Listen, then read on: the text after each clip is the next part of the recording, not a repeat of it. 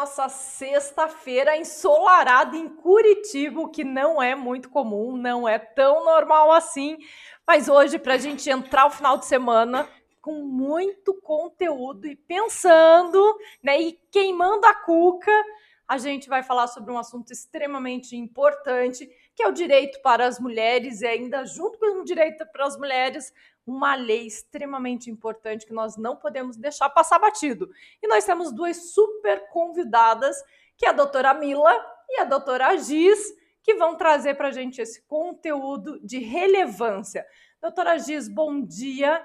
Conta para nós um pouquinho quem é essa doutora Giz. Vou até tirar o óculos, Calana. Bom dia, bom dia, pessoal, tudo bem? Estou aqui ladeada com a minha amiga Camila e é uma honra estar aqui no Quebrando a Cuca e vamos tentar deixar esse quebrar a cuca um pouco mais leve e tentar trazer muitas informações aí para vocês de uma forma que seja possível vocês aproveitarem.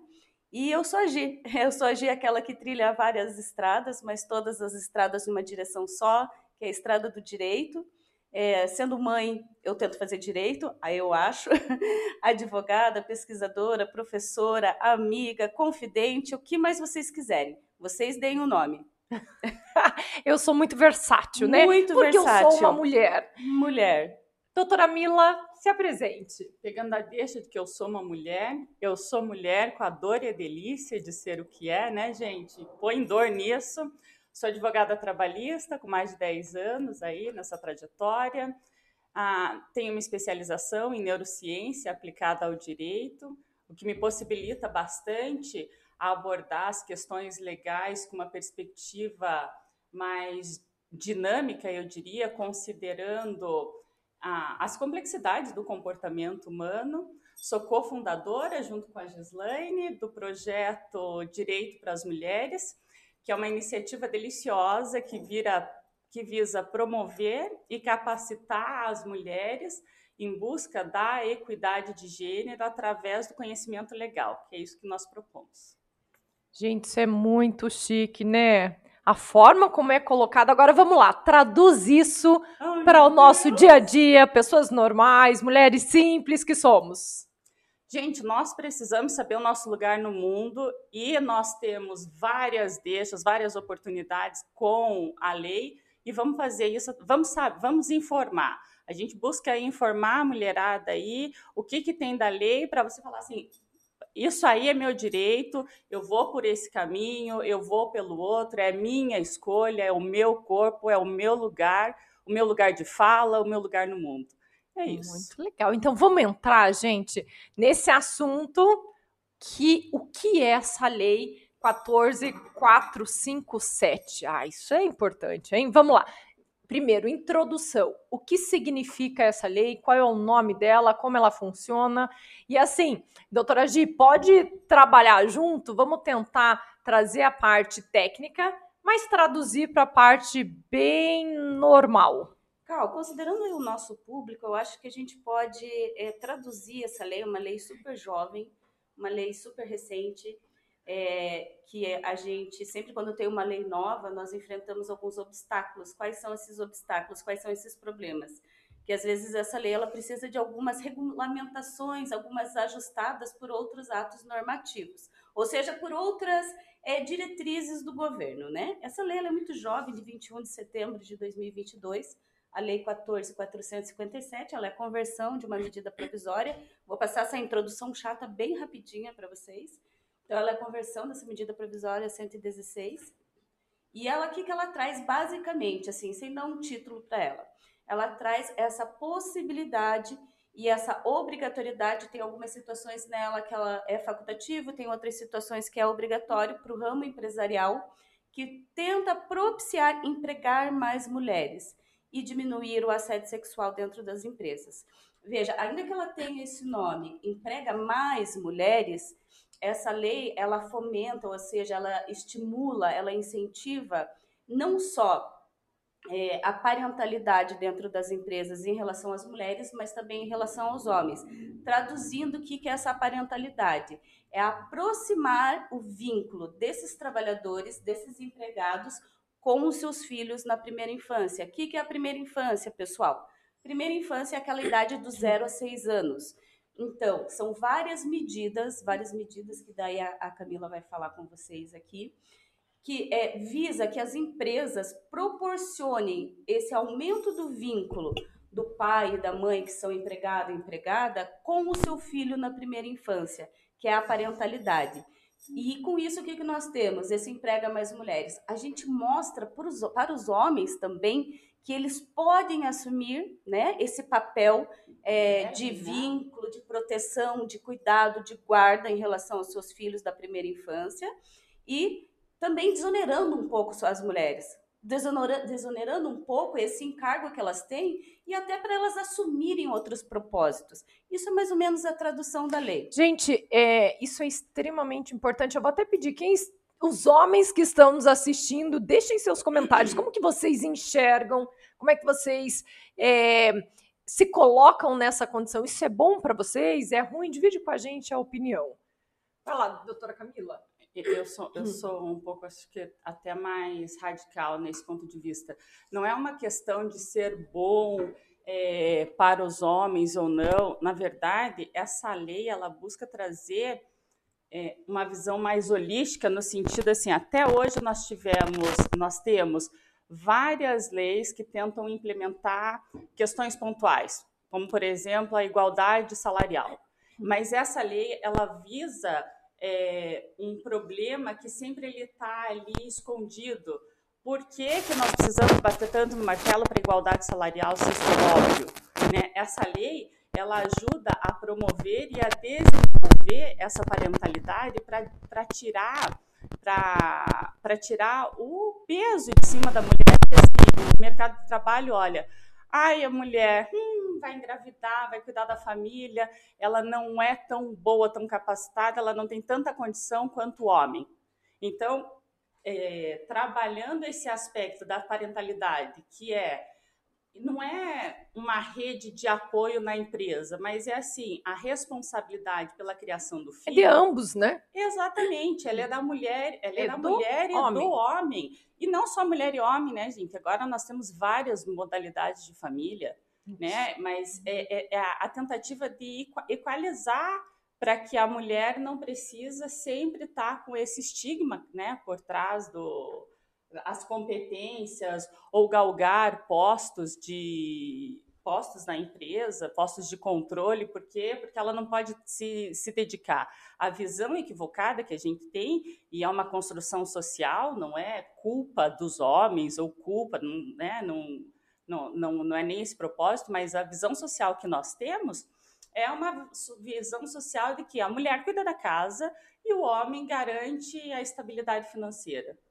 E, e, essa é uma visão ultrapassada. E eu acho que essa é a sacada de inovação dessa lei, que a gente precisa trabalhar e fomentar ela, né?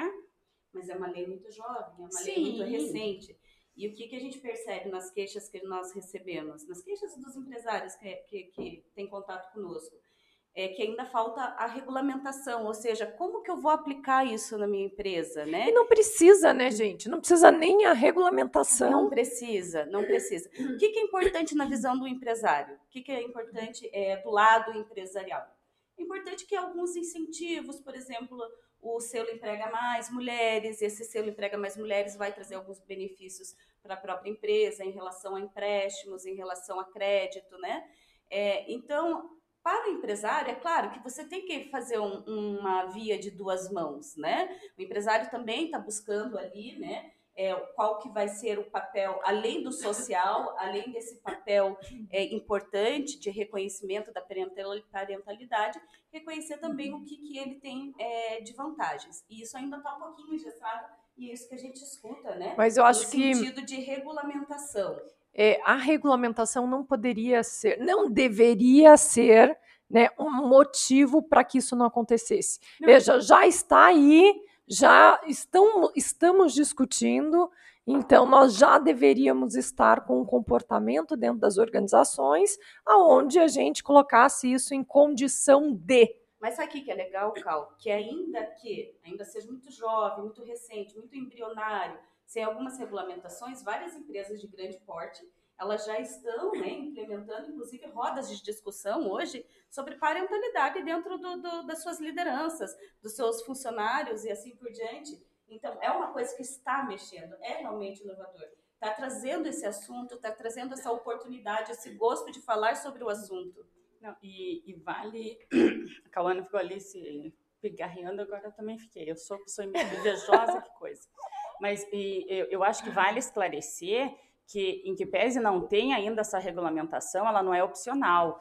É, essa lei ela determina que para as empresas que, que, que têm a CIPA, que são empresas tá, com, com um número determinado de empregados, ela tem já, já passou o prazo, foi agora em março de, de 2023, a implementação destas medidas não é, não é opcional.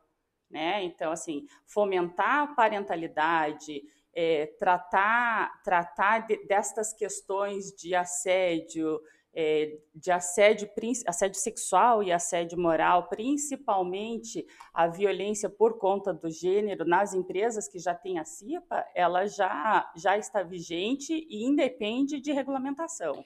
Vamos entrar nesse assunto assédio sexual e assédio moral. O que, que essa a lei 14.457 vem trazer de proteção para esses dois pontos? Eu acho que a proteção que essa, que essa lei apresenta para a gente, que é uma da, que, que, eu acho que é um pilar assim que, que, que, que eu adorei nessa lei, é a discussão. Cauana, você não tem ideia de como é difícil identificar você imagina, quando nós passamos, porque é difícil que uma mulher não tenha passado por algum tipo de assédio moral. Gente, eu ou, passei, ou e assim, ó, eu não tenho problema nenhum de falar, trabalhava no HSBC, o executivo, eu tinha 22, 23 anos, eu sofri um assédio sexual, eu, a pessoa chegava perto, eu tremia. E eu você, tremia, e eu você... não sabia como me comportar. Pois isso é foi a pior é sensação. Tristeza né? O pior, vamos dizer assim, uma experiência horrorosa. E você denunciou? Não. É isso. Medo. Nem, nem não sabia o que fazer. Pra, pra... Não denunciei, gente. É, não sabia o que fazer. É não sabia como me comportar. Me achava que, meu Deus, o que, que eu tô fazendo que tá despertando isso naquele. Na... Veja, eu tinha 20, Sim, aquele executivo. Aquele executivo tinha quase 60 anos na época. E eu me sentia como se eu fosse a, responsável, responsável com 20 anos. Então, quando eu ouço isso, é, gera, um, né, gera uma revolta, um desconforto, é, porque ainda acontece, né? Ainda acontece em grandes organizações, pequenas organizações, médias organizações, e sim, as mulheres têm todo o direito de estar preparadas para saberem se defender de uma situação dessa. E é, o bacana é que a CIPA agora ela tem que instituir uma comissão de pessoas para receber esse tipo de denúncia e daí repassa né, para o departamento adequado dentro da, da instituição. Mas, e, e, e o que eu acho importante falar aqui, gente, a CIPA ela precisa estar tá representada por nós, por mulheres. A CIPA ela apresenta, é, ela oferece uma estabilidade de emprego. Ah, não estou não tô questionando a capacidade da, das mulheres, nossa, de forma alguma, mas assim, se nós, se nós temos que militar, nós temos que, que ter uma certa estabilidade para falar o que é necessário. Então, eu acho que o apelo que eu deixo aqui agora seria esse: é, vamos colocar mais mulheres dentro da CIPA, porque a mulher que recebe, se essa, se essa CIPA for composta por mulheres que recebem esse tipo de denúncia, a condução ela é muito mais humana e ela vai ser muito mais significativa e mais efetiva. Até porque são dos propósitos da lei que as empresas, essas CIPAs, essas comissões, elas tenham sim canais que recebam essa, essas denúncias e que essas comissões saibam trabalhar de uma forma muito ética, muito social essas denúncias para que as mulheres também não sejam expostas. Uhum. Então é esse acolhimento, sabe? É esse abraço que essas comissões elas têm que propiciar para que as mulheres sintam confiança, que foi o que você não uhum. teve. Elas sintam confiança é, e segurança de fazer uma denúncia, ainda que seja de saber o que fazer, né? E se sentir confortável. Fazer, quais são os efeitos em relação a mim? É, de que forma que vão lidar com isso dentro da empresa. Então, tem esse, essa questão de abraço, de carinho, de é, entender e receber essas mulheres que querem fazer essas denúncias dentro das empresas. Vamos, vamos trocar um pouquinho o gênero, porque a gente passa e, e vê muito assédio também é, para homossexual. Né, homoafetivo e sofrem demais dentro de algumas organizações. Não generalizando, porque eu acho que hoje, graças a Deus, nós temos empresas incríveis e que criam grandes oportunidades. Mas ainda algumas organizações a gente vê que isso acontece. Então, não indo só para o lado da mulher, mas também para todos os gêneros que sofrem e que passam esse tipo de desconforto, esse tipo de situação, né?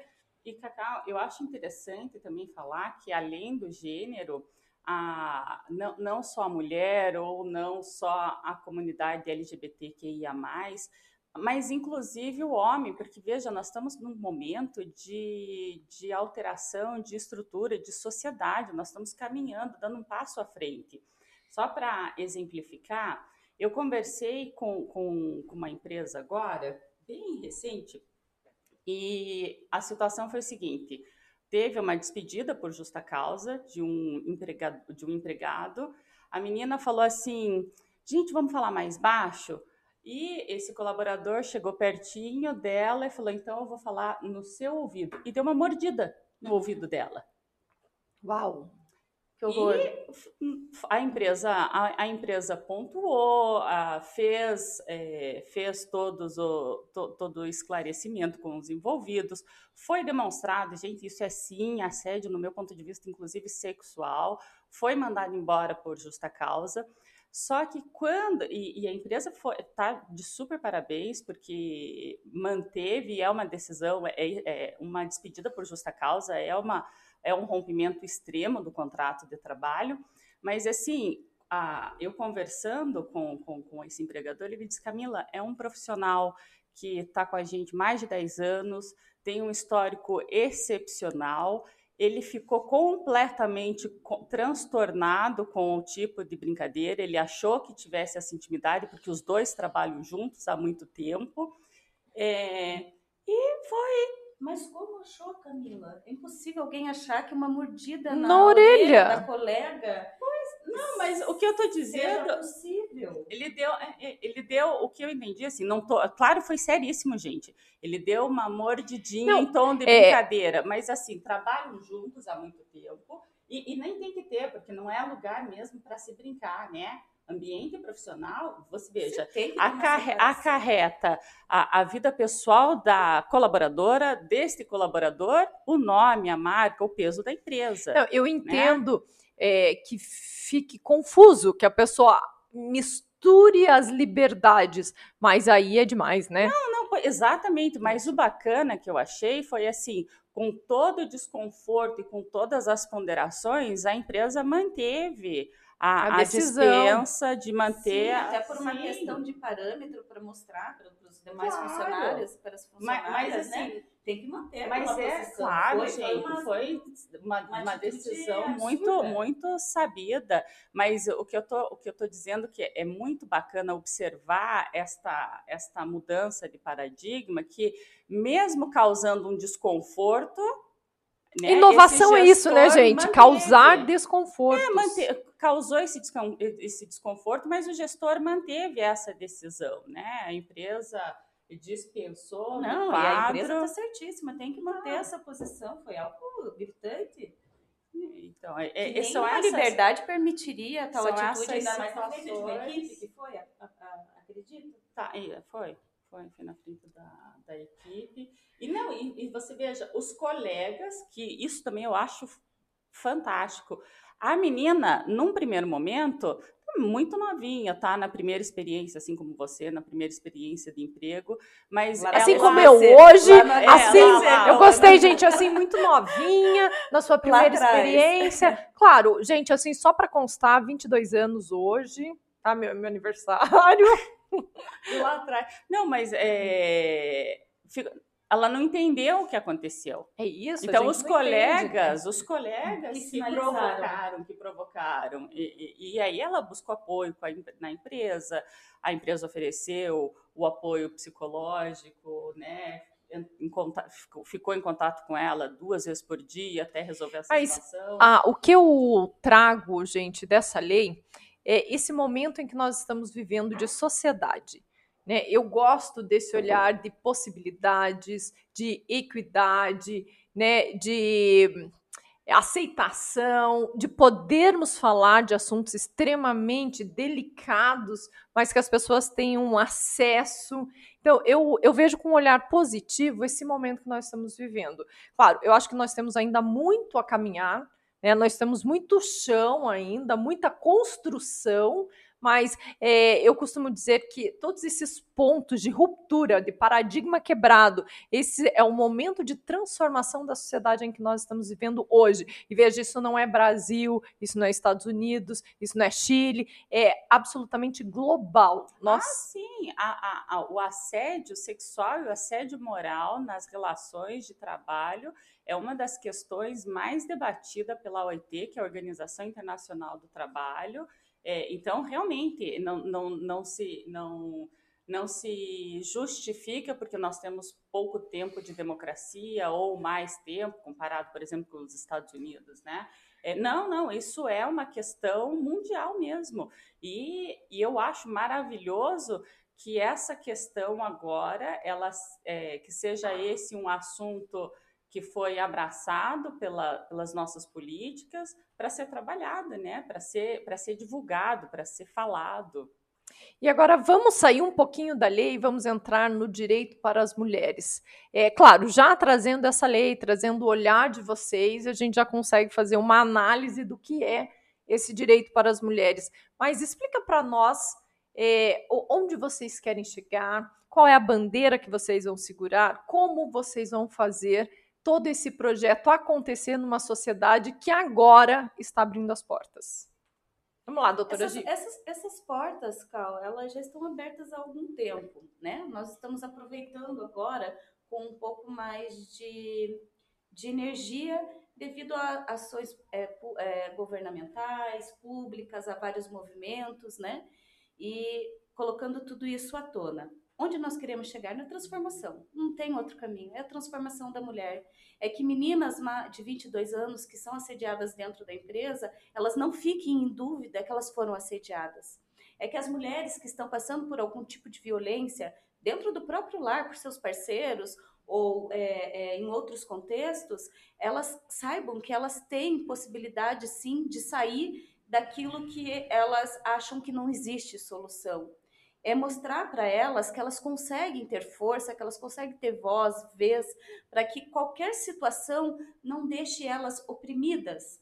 Mostrar que elas podem ser empreendedoras, que elas têm vantagens para isso, que elas podem ter uma independência financeira, que elas podem sair de casa e ter certeza que não é a culpa delas uma palpada, uma, uma mão que aparece do nada é, uma bicicleta passando né, no cor, nos seus corpos, que elas podem sair, que a culpa não é delas, independente da roupa. Nós queremos a transformação, a gente não quer mais que nenhuma mulher.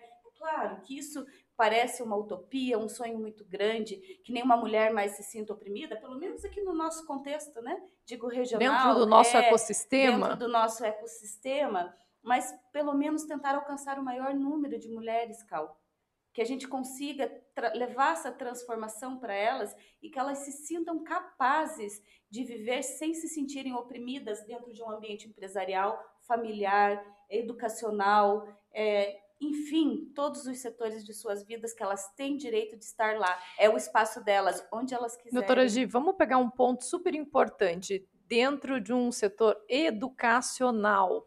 Vamos pegar o exemplo que você trouxe esses dias para nós nos bastidores da aluna que passou no mestrado, foi questionada na sua defesa de mestrado porque você tem três filhos. Né? A sua opinião, doutora senhora, a senhorita tem trigêmeos, né? é professora, está dentro da academia. Qual foi a sua opinião quando dessa desse caso? Cauana, é, eu acho que qualquer mérito ele deve ser isolado das suas condições quando você percebe que a pessoa ela tem condições pela sua própria capacidade. Vamos analisar não o tem, caso não... igual a gente fez com a mordidinha na orelha. Hum, é, veja, É um absurdo, gente. É, eu acredito que você não deve colocar a mulher numa condição é, de justificativas. A mulher não precisa de justificativa para conseguir se superar, para conseguir alcançar os seus objetivos.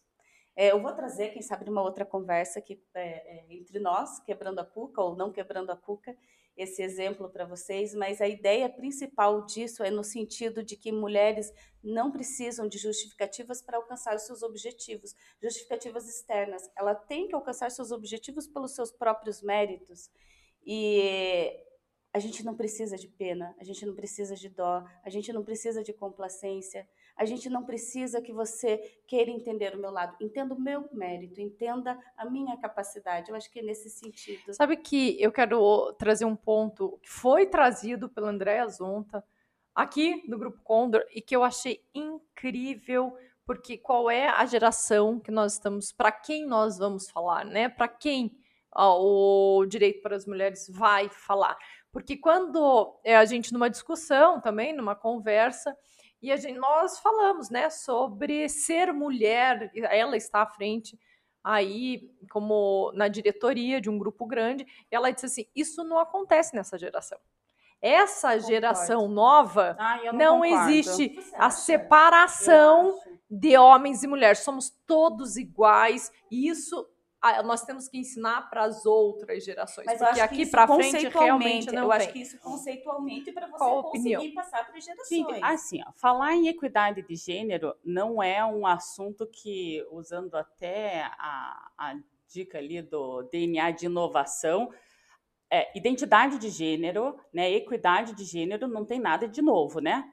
Isso não, é um debate eu que percebo. já é, o que o que tem de novo são é, é, a forma da abordagem. O que tem de novo, eu acho que é esta disposição das mulheres e de muitos homens, porque tem muitos homens feministas, de dizer nós precisamos ensinar as gerações antigas, Isso. nós precisamos ensinar as novas e nós precisamos incomodar a nossa geração atual. Eu acho que é, eu, eu, acho que é, é isso que eu me proponho com o projeto é, repetir, repetir, repetir. Gente, eu sou mãe, sou mãe de, de adolescente, é, sou mãe de menino desmemoriado. Então, é repetir, repetir. Não interessa se é a geração anterior, se eu estou falando para um homem de 60, 65, 85, ou se eu estou falando com um menino de 15. É, é, mas não acho... é. O que eu percebo até, e concordo com a Andrea, é, não é o problema repetir, eu acho que esse é o nosso papel. O papel de vocês, dentro desse contexto, vai ser repetir, repetir, repetir. Mas sim, é, eu percebo que a consciência nessa geração, geração mais nova, é muito mais latente. Eles já entendem mais o que nós estamos falando, eles aceitam, concordam. Existem muito homens feministas, é, nós já temos uma força dentro dessa nova geração, e sim, isso é evidente. E sim, temos que repetir para que eles não sejam contaminados, mas isso, que a geração quer continuar, continua. Não, é, eu acho que tem um porém, é que essa geração ela está realmente muito mais aberta para que é, a gente consiga passar esses valores. Mas nós sabemos que existem, existem inúmeras pessoas que elas não têm ainda condições de passar esses valores. Isso. Eles estão abertos para o bom e para o mal. E, gente, gente e, a, não... e esse bom e mal pode ser sim uma, uma visão de equidade, com pessoas e pais é, responsáveis que passem esses valores de forma é, correta, né? E a gente não pode esquecer que a nossa estrutura de sociedade é uma estrutura patriarcalista machista. A estrutura, né? Então, assim, olha, eu bato na tecla, a, a, agora eu estou falando sobre isso, mas na minha casa, é, eu, eu me sinto feminista, sei lá, acho que desde sempre. É, e eu vejo resquícios numa discussão que eu tive com meu filho de, de 16 anos. É, ontem eu vejo resquícios feministas de eu ter que falar assim: não, menino, assim, assim, assado. Esse negócio ajoelhou, vai ter que rezar. Adolescente. Isso não existe, meu filho. Que ajoelhou vai ter que rezar? Sabe? Mas é assim, ó, é discussão que foi 40 minutos que era para nem ter existido. Por quê? A estrutura de sociedade que a gente vive, ela é machista, ela é patriarcalista. Gente, nós estamos chegando no final, né, do desse bate-papo calor, caloroso, quente esse negócio, gente, igualzinho a nossa sexta-feira, mas isso é muito bom porque Isso faz mais uma conversa, né? De, Não, de, essa é a de, ideia, de né? Amigas, essa é a de ideia da discussão mesmo, porque é isso que a gente faz, inovar, é transformar, é criar disrupção, é gerar desconforto, porque se eu não fizer isso, eu não estou cumprindo bem o meu papel. Então, para a gente encerrar, é, eu queria que vocês deixassem um chacoalhão, cada um um chacoalhão para quem vocês quiserem, seja homem, mulher, idoso, é, homoafetivo, filhos, maridos, à vontade. Para quem vocês vão chacoalhar? Gente, eu acho que o, o chacoalhão que eu vou aproveitar essa oportunidade que você está me deixando aqui é assim, ó. Ele é até bem sutil, viu? É assim, ó. Pega toda a situação que está acontecendo e inverte. Né? Pega uma situação que acontece corriqueira com uma mulher e coloca um homem nessa situação e vê se está certo. Eu acho que, que nem é- ele, ele é bem Simples, sutil e- simples. E, e a resposta tá ali, ó, esfregada na cara, né? Vou chacoalhar junto com a Camila, porque eu adorei. Inverte as posições e vê o que que dá. Adorei. Gente, que delícia de bate-papo, né? Muito rico, muito provocativo e sim, faz a gente sair da zona de conforto, pensar. É, E eu vou deixar vocês, final de semana, pensa, inverte situações, analisa gerações, vê se a gente está fazendo direitinho, se nós estamos no nosso melhor papel ou se realmente nós podemos melhorar. Então, um super beijo, um ótimo final de semana. Camila, Gislaine, se despeçam. Obrigada, pessoal. Bom final de semana. Chacoalha aí o final de semana, invertendo os papéis aí, conforme o conselho da Camila. E até a próxima. Tchau, tchau, gente. Até a próxima. Excelente final de semana para todos. Cauana, muitíssimo obrigada pela oportunidade que você nos cedeu para falar sobre esse assunto. Bom final de semana para você também. Tchau, gente. Música